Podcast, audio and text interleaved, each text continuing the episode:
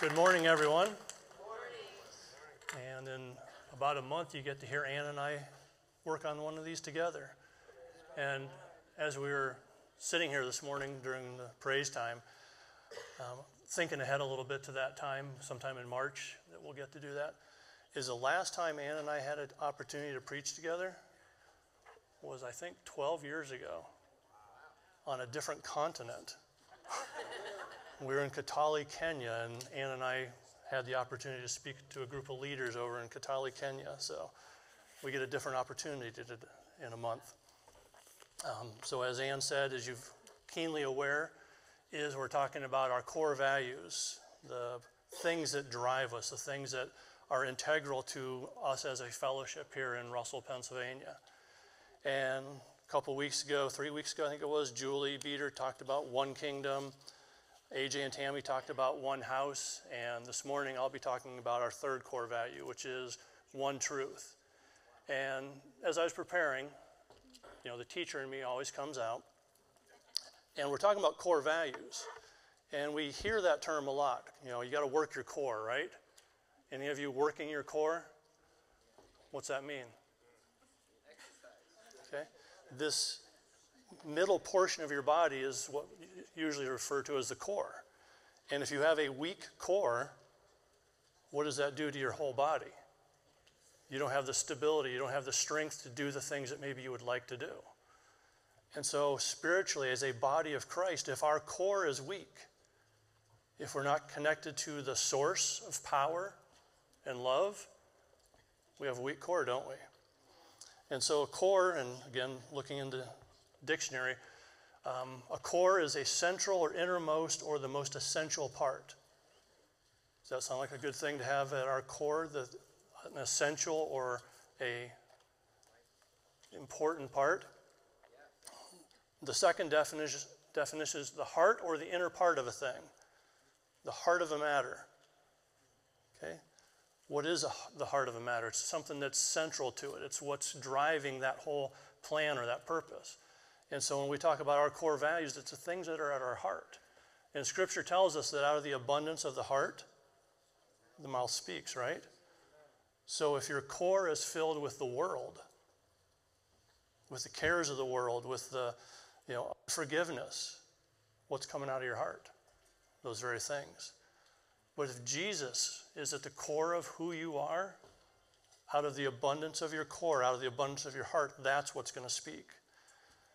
And then um, the harder inner part of the being, the second part of that definition was it also said it's the central part of a fruit.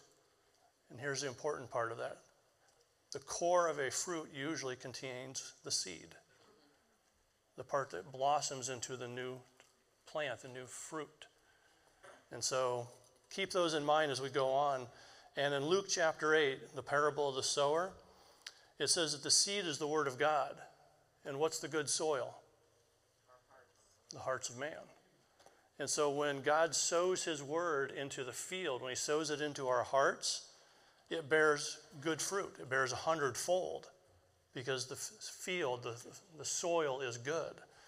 And so if our hearts, our core, are fertile and they're ripe when God sows His word into it, then there's much fruit that's born out of that.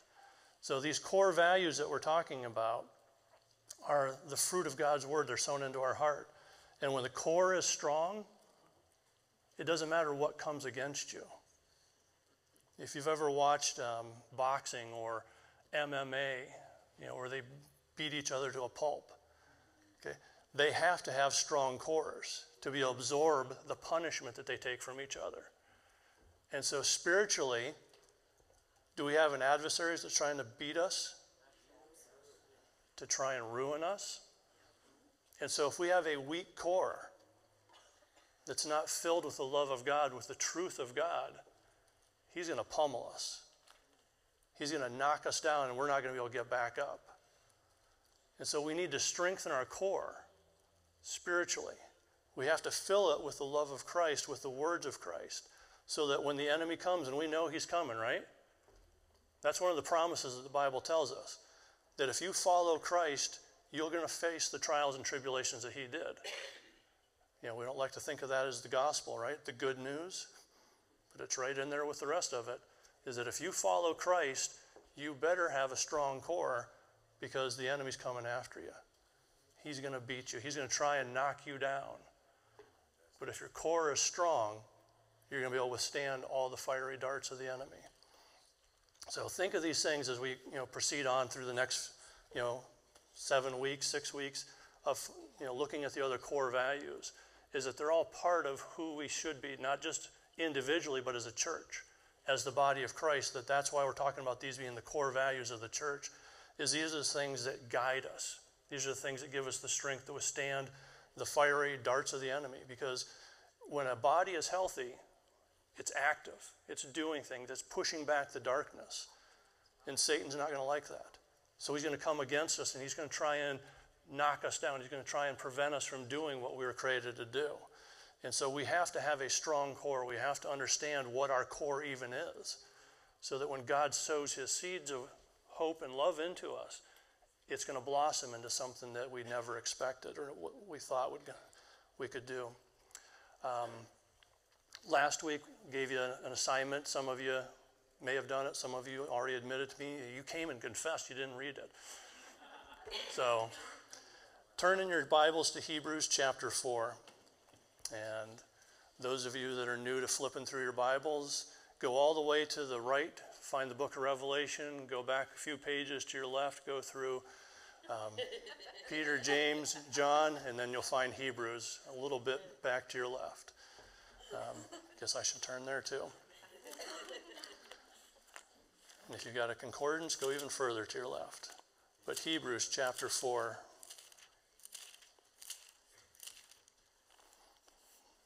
And we're going to read out of verse 12 in a little bit. Um, core value today's message is one truth. And the actual statement that we've assigned to that core value is that the core value of one truth is to know and study God's word as the living and powerful truth with which we build our lives on. His word is our core, it's our foundation. And if His word is your core, you can endure anything. Amen.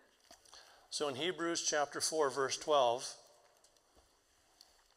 it says, For the word of God is living or quick, and it's powerful, and it's sharper than any two edged sword, piercing even to the dividing asunder of soul and spirit, and of the joints and marrow, and is a discerner of the thoughts and intents of the heart. So we're told that that's what the Word of God is it's living. It's not just a bunch of words put down on pages, it's living. And how many of you have read a scripture, your favorite passage, and the 32nd time you read it, it's like all of a sudden you've read something you've never seen before? It's like it comes to life. It slaps you up alongside the head it gets your attention. Whatever happened at that time, that verse that you've read time and time again, there's that moment when you read a scripture and it's just something new just pops out of the page at you. That's because it's living. Because it's not just words written on a page, it's the Word of God. And it's living, it's quick, it's powerful, it transforms lives, it saves lives. It's not just a book to carry around and make people think you're intelligent. It's the Word of God to empower you to do things that you never knew you could do. Um, Natalie, could you bring that first slide up, please? The other one, please. All right. So, looking at this picture up here, anybody familiar with what's going on here? Turn to John chapter 18.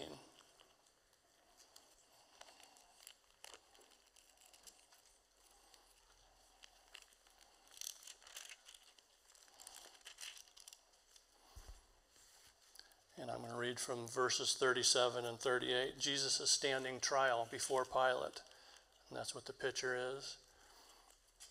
And Pilate therefore said to Jesus, Are you a king then? And Jesus answered, You say that I am a king. To this end was I born, and for this cause came I into the world, that I should bear witness unto the truth. Everyone that is of the truth hears my voice. And in verse 38, Pilate said to him, what is truth?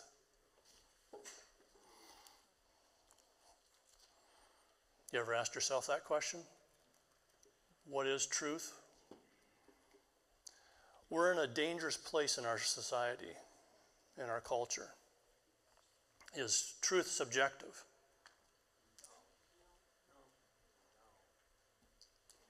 Shouldn't be. Because if we know what the truth is, it changes your whole perspective. But one of the things that, you know, Ann and I were talking about this a little bit ago, and I mean, I could bring her up here and she could go off on a little tangent. But have you heard the phrase, it's my truth? What's that mean? If it's my truth, does it mean it has to be your truth? So that tells me that truth is in the eye of the beholder that it can be different in different situations. It can be different today than it was yesterday. Is that truth? No. Okay. But that's what a lot of people are taking truth to be. They're making it something that makes their life comfortable, that agrees with what they believe, with what they're seeing or saying about themselves or even about society. And so, again, going into the dictionary, the modern dictionary, some of you know where I'm going with that is the, the first definition in a modern dictionary is the, it says truth is the quality or state of being true. Okay? When I was in college, one of the things they taught us is that you can't define a word by using the word in a different way. So, truth is the state of being true. Okay, that tells me a lot. The second definition is that which is true or in accordance with fact or reality. Can realities be different? So, this is tell, telling us that we're allowed to th- define truth based on our reality.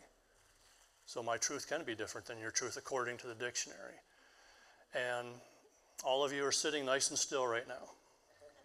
Okay? Are any of you moving?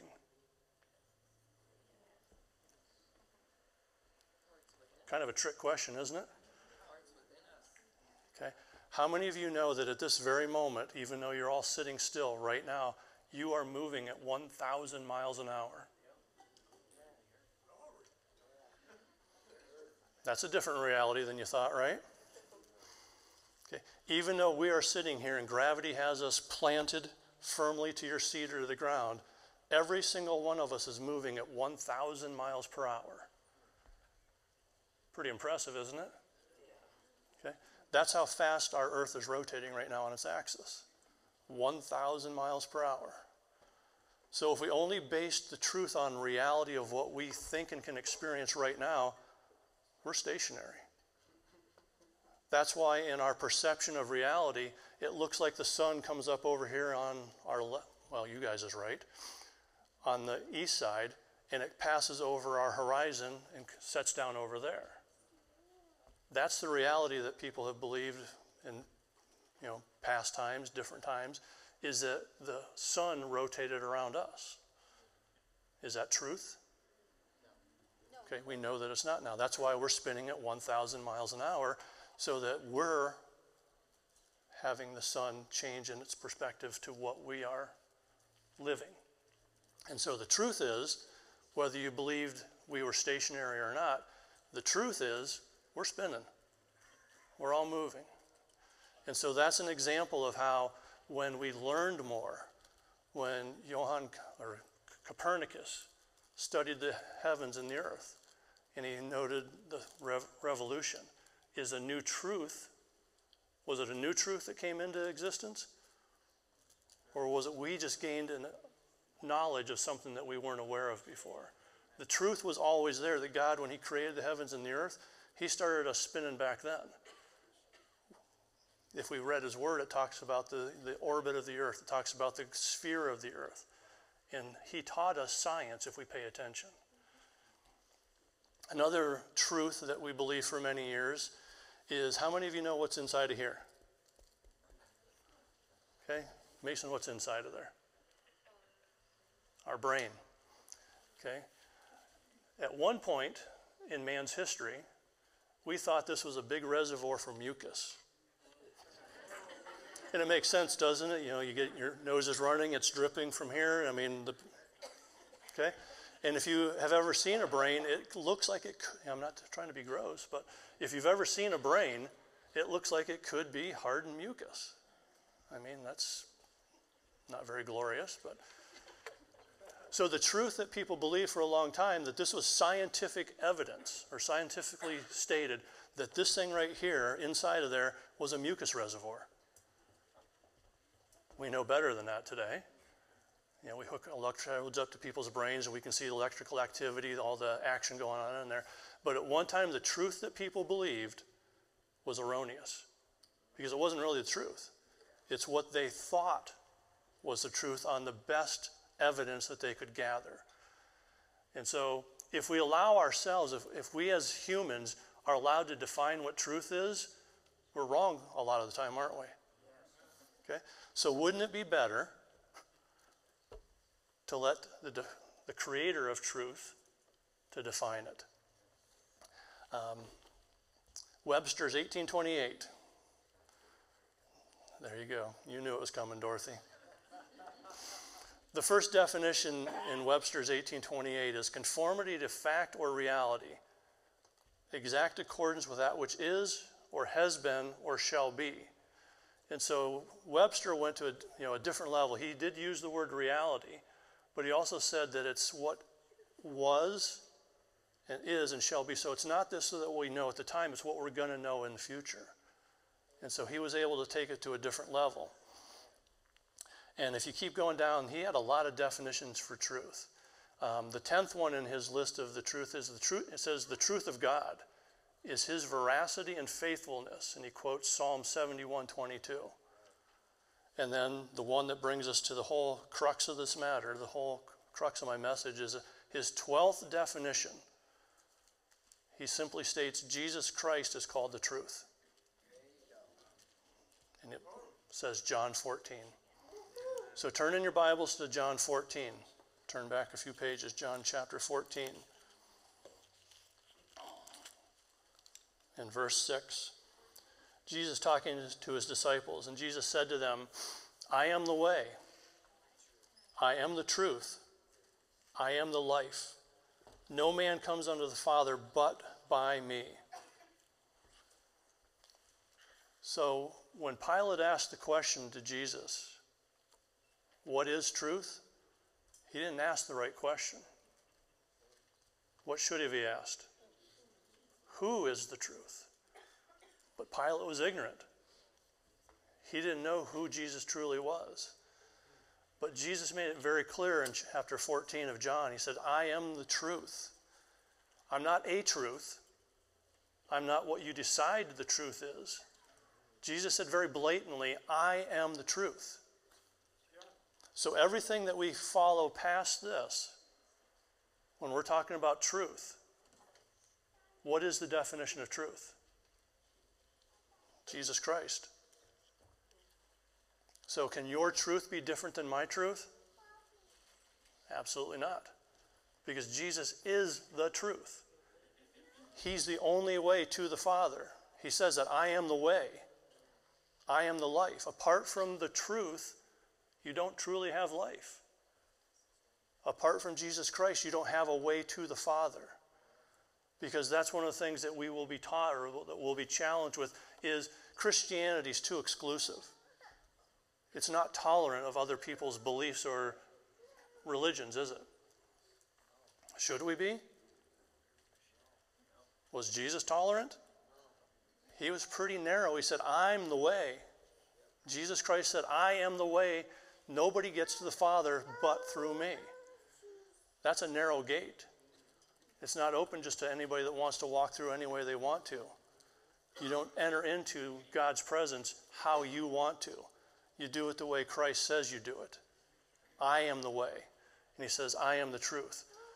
So if Jesus is the truth, doesn't he get to define who he is? What he is? Um, and since he's the truth, it's not my truth, it's his truth. And nothing else is acceptable. Doesn't matter what the current culture says truth is, Jesus is the truth. And so, our core value of one truth is not something we can make up or define the way we want it to be. It's something that we have to look at the scripture. We have to look at the author, the, you know, the definition itself, and that's what this thing is for. That this thing right here, all you know, 66 books of this Bible, is the truth. And so, if you want to know the truth, how many of you want to know the truth? And Jordan and I were talking about this a little bit at the staff meeting, is you know, have him do his little monologue. But um, how many of you know the movie with Jack Nicholson, A Few Good Men? Okay, Guantanamo Bay, um, Marine on trial down there for the hazing death of one of their fellow soldiers. And at one point while the trial's going, the prosecutor saying, I want the truth. You know, he's yelling at Jack Nicholson, I want the truth. And Jack Nicholson says, finally says, You can't handle the truth. You know, I'm not as dramatic as Jordan is, you know. But Jack, you know, he says, You can't, and that's who Christ is. We say we want to know the truth, but are you serious that you really want to know the truth? And I think that's part of God's grace and His mercy. Is that if He were to reveal all of His truth, all of His love to us at one moment, it would kill us. Because we can't handle it. We're too limited in our intellect, we're too limited in our capacity to understand true love. That if He were to reveal all of it to, at one point, it would just overwhelm us, it would kill us. And so, in His mercy, He gives us a little bit of time. A little bit at a time. That as we grow and we can handle more, He gives us more. But He doesn't flood us that fire hose gospel. He doesn't give it to us all at once. And so now turn again back a few more pages to your left, John 8:32. Read that in just a minute.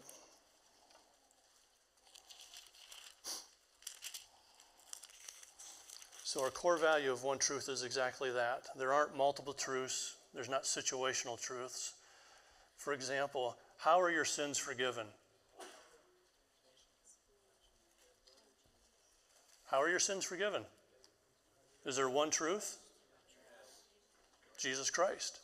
There's no other way that your sins can be forgiven other than Christ Jesus. You can't earn forgiveness, you can't buy forgiveness. You can only accept the gift that Jesus Christ paid for on the cross to bring you into redemption. That's the only way. There's no other way. There's one truth to that. Are there multiple ways to get into heaven? Is there a secret password? Can you bribe Peter at the pearly gates as the cartoons always want you to think? There's one way, there's one truth to get into heaven. How is that? Jesus Christ. It may sound, you know, a little bit of redundancy, but what is the answer to every question that you've got? Jesus Christ. The truth. And so that is why it is so important that we know the truth, that we know Him intimately. So if you're reading John 8 32,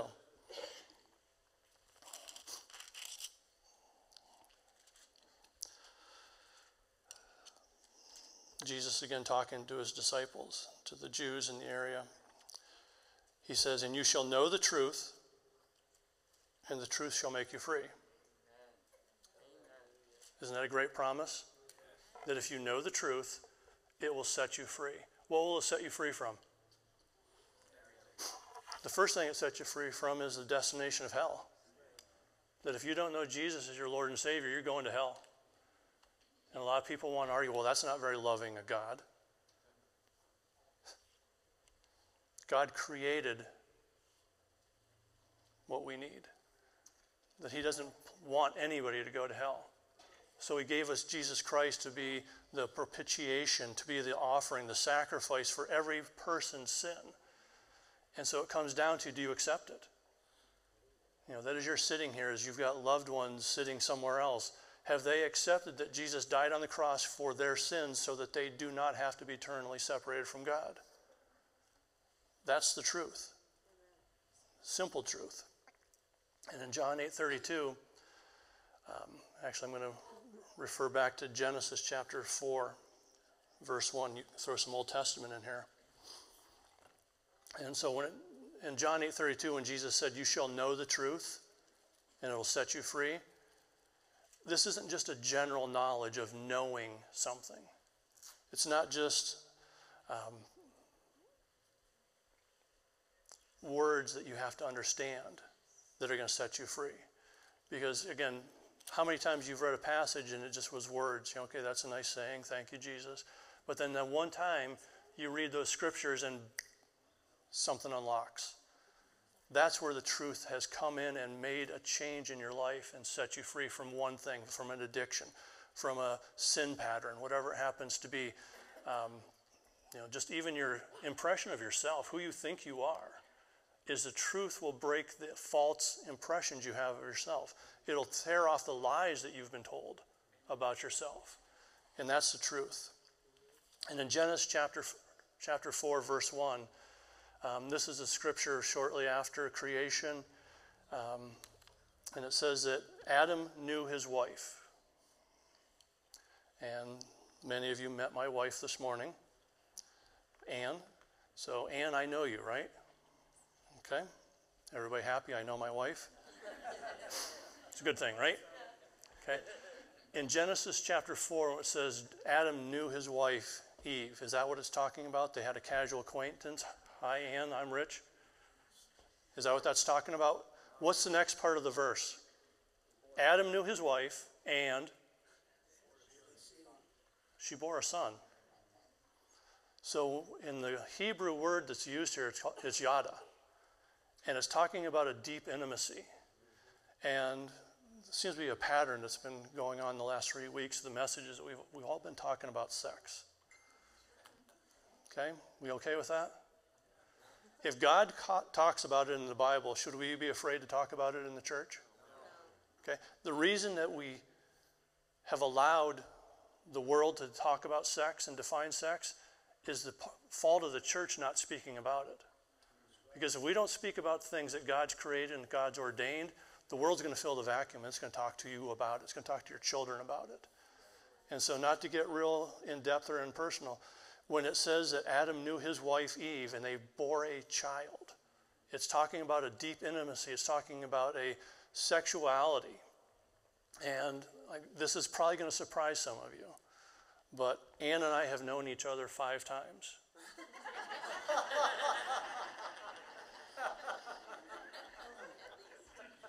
five times. We have five children. And so the point I want to make with you is that now let's go back into John chapter 8. When Jesus said, You shall know the truth and it shall set you free, the Greek word that is translated there is gnosko. And it's the equivalent of the word yada. And so when you see in John chapter 8, verse 32, it says, You shall know the truth and it'll set you free, it's not talking about just a casual knowledge. It's not just talking about, Hi, how are you? It's talking about an intimacy with the truth that breaks things free from you. You just picking up the Bible and reading a scripture randomly is not an intimate knowledge of who the truth is. It's spending time in the Word, it's spending time in prayer. Um, and again, that's where our encouragement with you guys is, is to, to know this thing. And that's why, you know, when we refer to scriptures, um, I've become, you know, a little better at it is I used to have all my pages marked out when I was going to scriptures with you guys, is I would have it so I could get right to it and not be wasting time. But we all need to know our Bibles. And so that's why I don't do that anymore. When I tell you, let's turn to John 14, 6, I'm turning to it with you. So I'm giving you time to find it in your Bibles because we need to know this thing. Because if we don't know this thing, it's not at our core. It has to be at the core of who you are. It has to be built into you by spending time in it, by hearing it, by you know praising Him. It's not just something that happens by osmosis.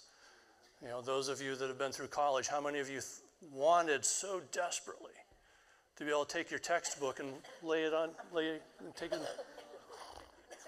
take a nap on it, and all that information just absorb into your brain? Wouldn't that be great? Yeah. It doesn't work that way you have to be diligent. You have to get in there and read it for yourself.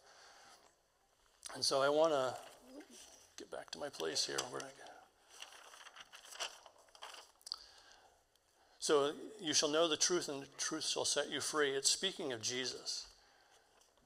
And also in Hebrews chapter 4, verse 12, when it says the word is living and powerful, it's not just referring to a bunch of words put in one spot, collected together. It's talking about Jesus Christ being the word.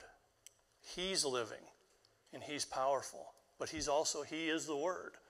And so when you read his word, you're encountering his living presence, you're encountering his power to transform your life. So when you open up the scriptures, when you come here on Sunday mornings, we tell you, you know, constantly, come here with an expectation. Don't just come here because it's Sunday morning and that's what we do on Sunday morning. Come here with an expectation that you're going to encounter Christ in a way that you may never have encountered him before. And that when you hear the songs being sung, that you're not just singing words that happen to be up on the screen.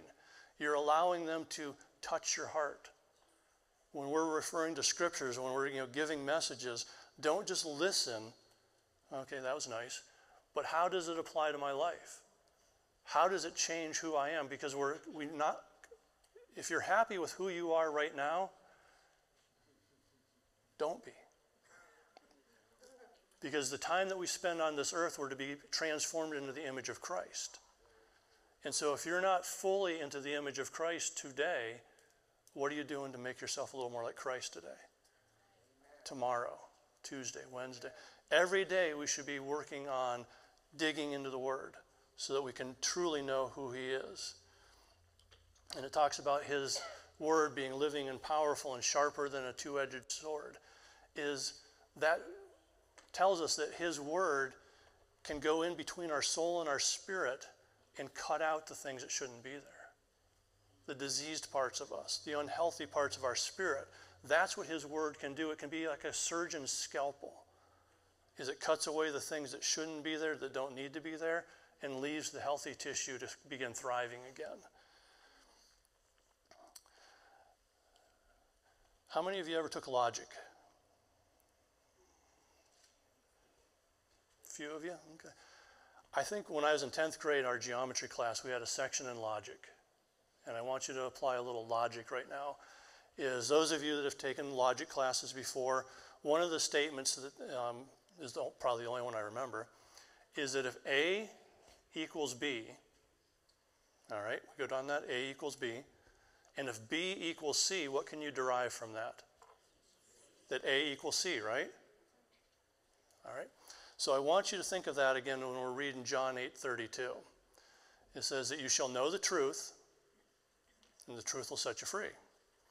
So A is the truth. Who is the truth? So that's B, right? So if A equals B, I want you to take John chapter 8 verse 32 and change the words. You shall know the truth, and the truth shall set you free. But if Jesus is the truth, can't we say, if you know Jesus, the truth will set you free. Amen. Or you can say it the other way around. If, if you know the truth, Jesus will set you free. So when you read these scriptures and there's places where it talks about the word, Hebrews 4:12, the word is living and quick. Jesus is living. He's powerful. Is change the words so that they carry the power with them. Amen. That we know that Jesus is the truth, so when we speak about seeking the truth, what are people seeking? They're, speak, they're seeking Jesus. They may not know that at the time, but you're the carrier of the truth. The, the Holy Spirit working inside of you, you now have the ability to speak the truth because the Holy Spirit is with you. And in John chapter 1, verse 14, it says, The Word was made flesh and dwelt among us. Who is the Word? And just in case there was any confusion among the disciples. In John chapter 1, verse 14, Jesus made it very clear to them. And it says, The Word was made flesh and dwelt among us. Okay? Pretty clear. What's that talking about? Jesus' incarnation as a baby. The Word was made flesh and walked among us. And so when you're reading Hebrews 4:12 again, you can say the word is living and powerful. Jesus is living and powerful. So, one truth is our core value. Jesus Christ is the truth, and He should be our core, our foundation of living out this lifetime.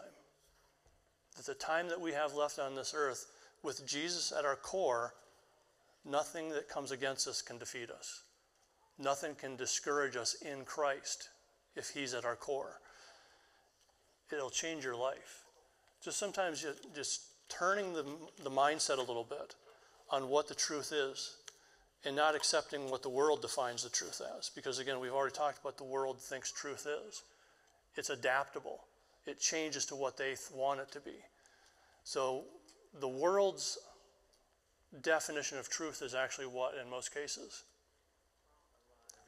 Bring that other slide back up again, Natalie. Because if it's not the truth, what is it? And who do we know is the father of lies? The adversary of our soul. The one who wants to come and defeat or destroy everything that God has built. You know, he's built this body.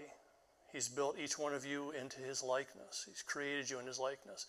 And so Satan wants nothing more than to destroy you. And so if he can get you to compromise the truth, or to change the truth or adapt the truth to how you think it should be or how you're comfortable with it being, then he's succeeded. And that's where the import of us gathering together, of getting to know, know each other, gnosko, is to have an intimate knowledge of each other in a way, not, you know, when we're talking about between a husband and a wife, that's one thing. That's a different level of intimacy that we're talking about. And that's ordained by God. Again, or God ordained sex to be within a covenant marriage. That's the only place that it's acceptable in God's eyes. But when it talks about us knowing each other as a fellowship, it's still talking about an intimacy where we open up ourselves, we, we allow ourselves to be vulnerable, that we share with each other the struggles that we're going through, the things that you know we even question. And it's okay to question God, isn't it? You know, the scriptures are filled with different questions that the followers, the believers, even in the Old Testament, of people questioning God, what did you mean? What's your intention? Why did you do this? You know, the Psalms are filled with David's heart being poured out, questioning God. God's not afraid of your questions. God encourages your questions because He has the truth that will set you free from the lies that you've believed. And this morning in the you know prayer time before the service started, um, one of the things that came out was how many of you have ever spoken lies about yourself? How many of you had lies spoken about you? Have anybody in here, have any of you been told that you're worthless? That you have no value? Any of that true? Okay, so if it's not true, it's what? And what we need to do is we need to repent of believing lies, forgive those that have lied about us, and replace it with the truth. And the truth is Christ. What does the truth say about you? Truth says you're worthy.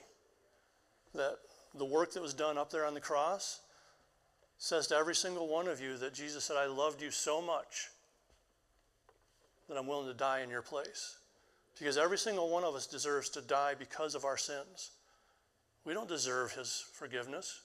We don't deserve the gift of his sacrifice. But he said, I don't care what you think. I'm going to do it because you need me to do it. Because I love you so much that you're not going to make it through this lifetime on your own. That's the love he has for you. That's the truth that he has for each one of you. So, whatever lies you've believed, whatever lies you've even spoken over yourself, repent of them. Say, Jesus, forgive me for believing a lie, for not understanding or believing your truth that says, all I have to do is say, Jesus, forgive me for my sins. Come into my life and be my Lord. And when Jesus is your Lord, when He is the truth that guides your life, when He's the core of who you are, Satan has no access to you.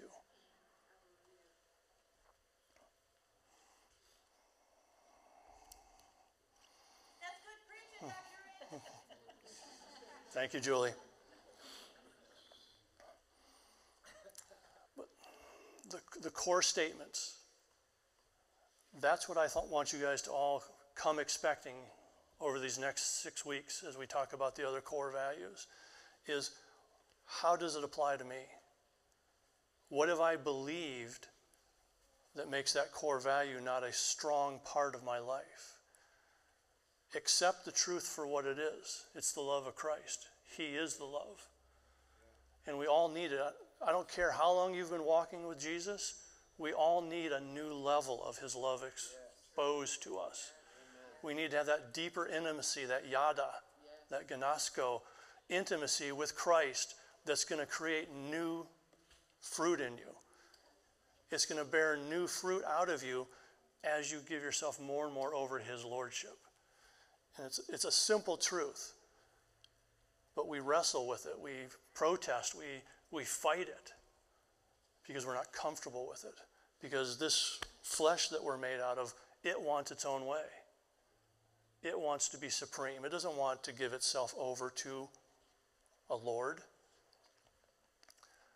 But Jesus said, I am the way. I am the truth, and I am the life. Nobody gets to the Father but through me. So that's the truth. That's a simple truth that every single one of us just needs to accept. Whatever level of acceptance you are right now, build on it. Look at your life. Ask Him to search your heart and say, What more am I holding in myself? What secrets am I protecting? What abuse am I not wanting to be exposed because it's too painful? Jesus said, Bring it to me because His burden is light, His yoke is light. And that He will exchange all of your pain, all of your sorrows, all of your sins for His love, for His grace and His mercy.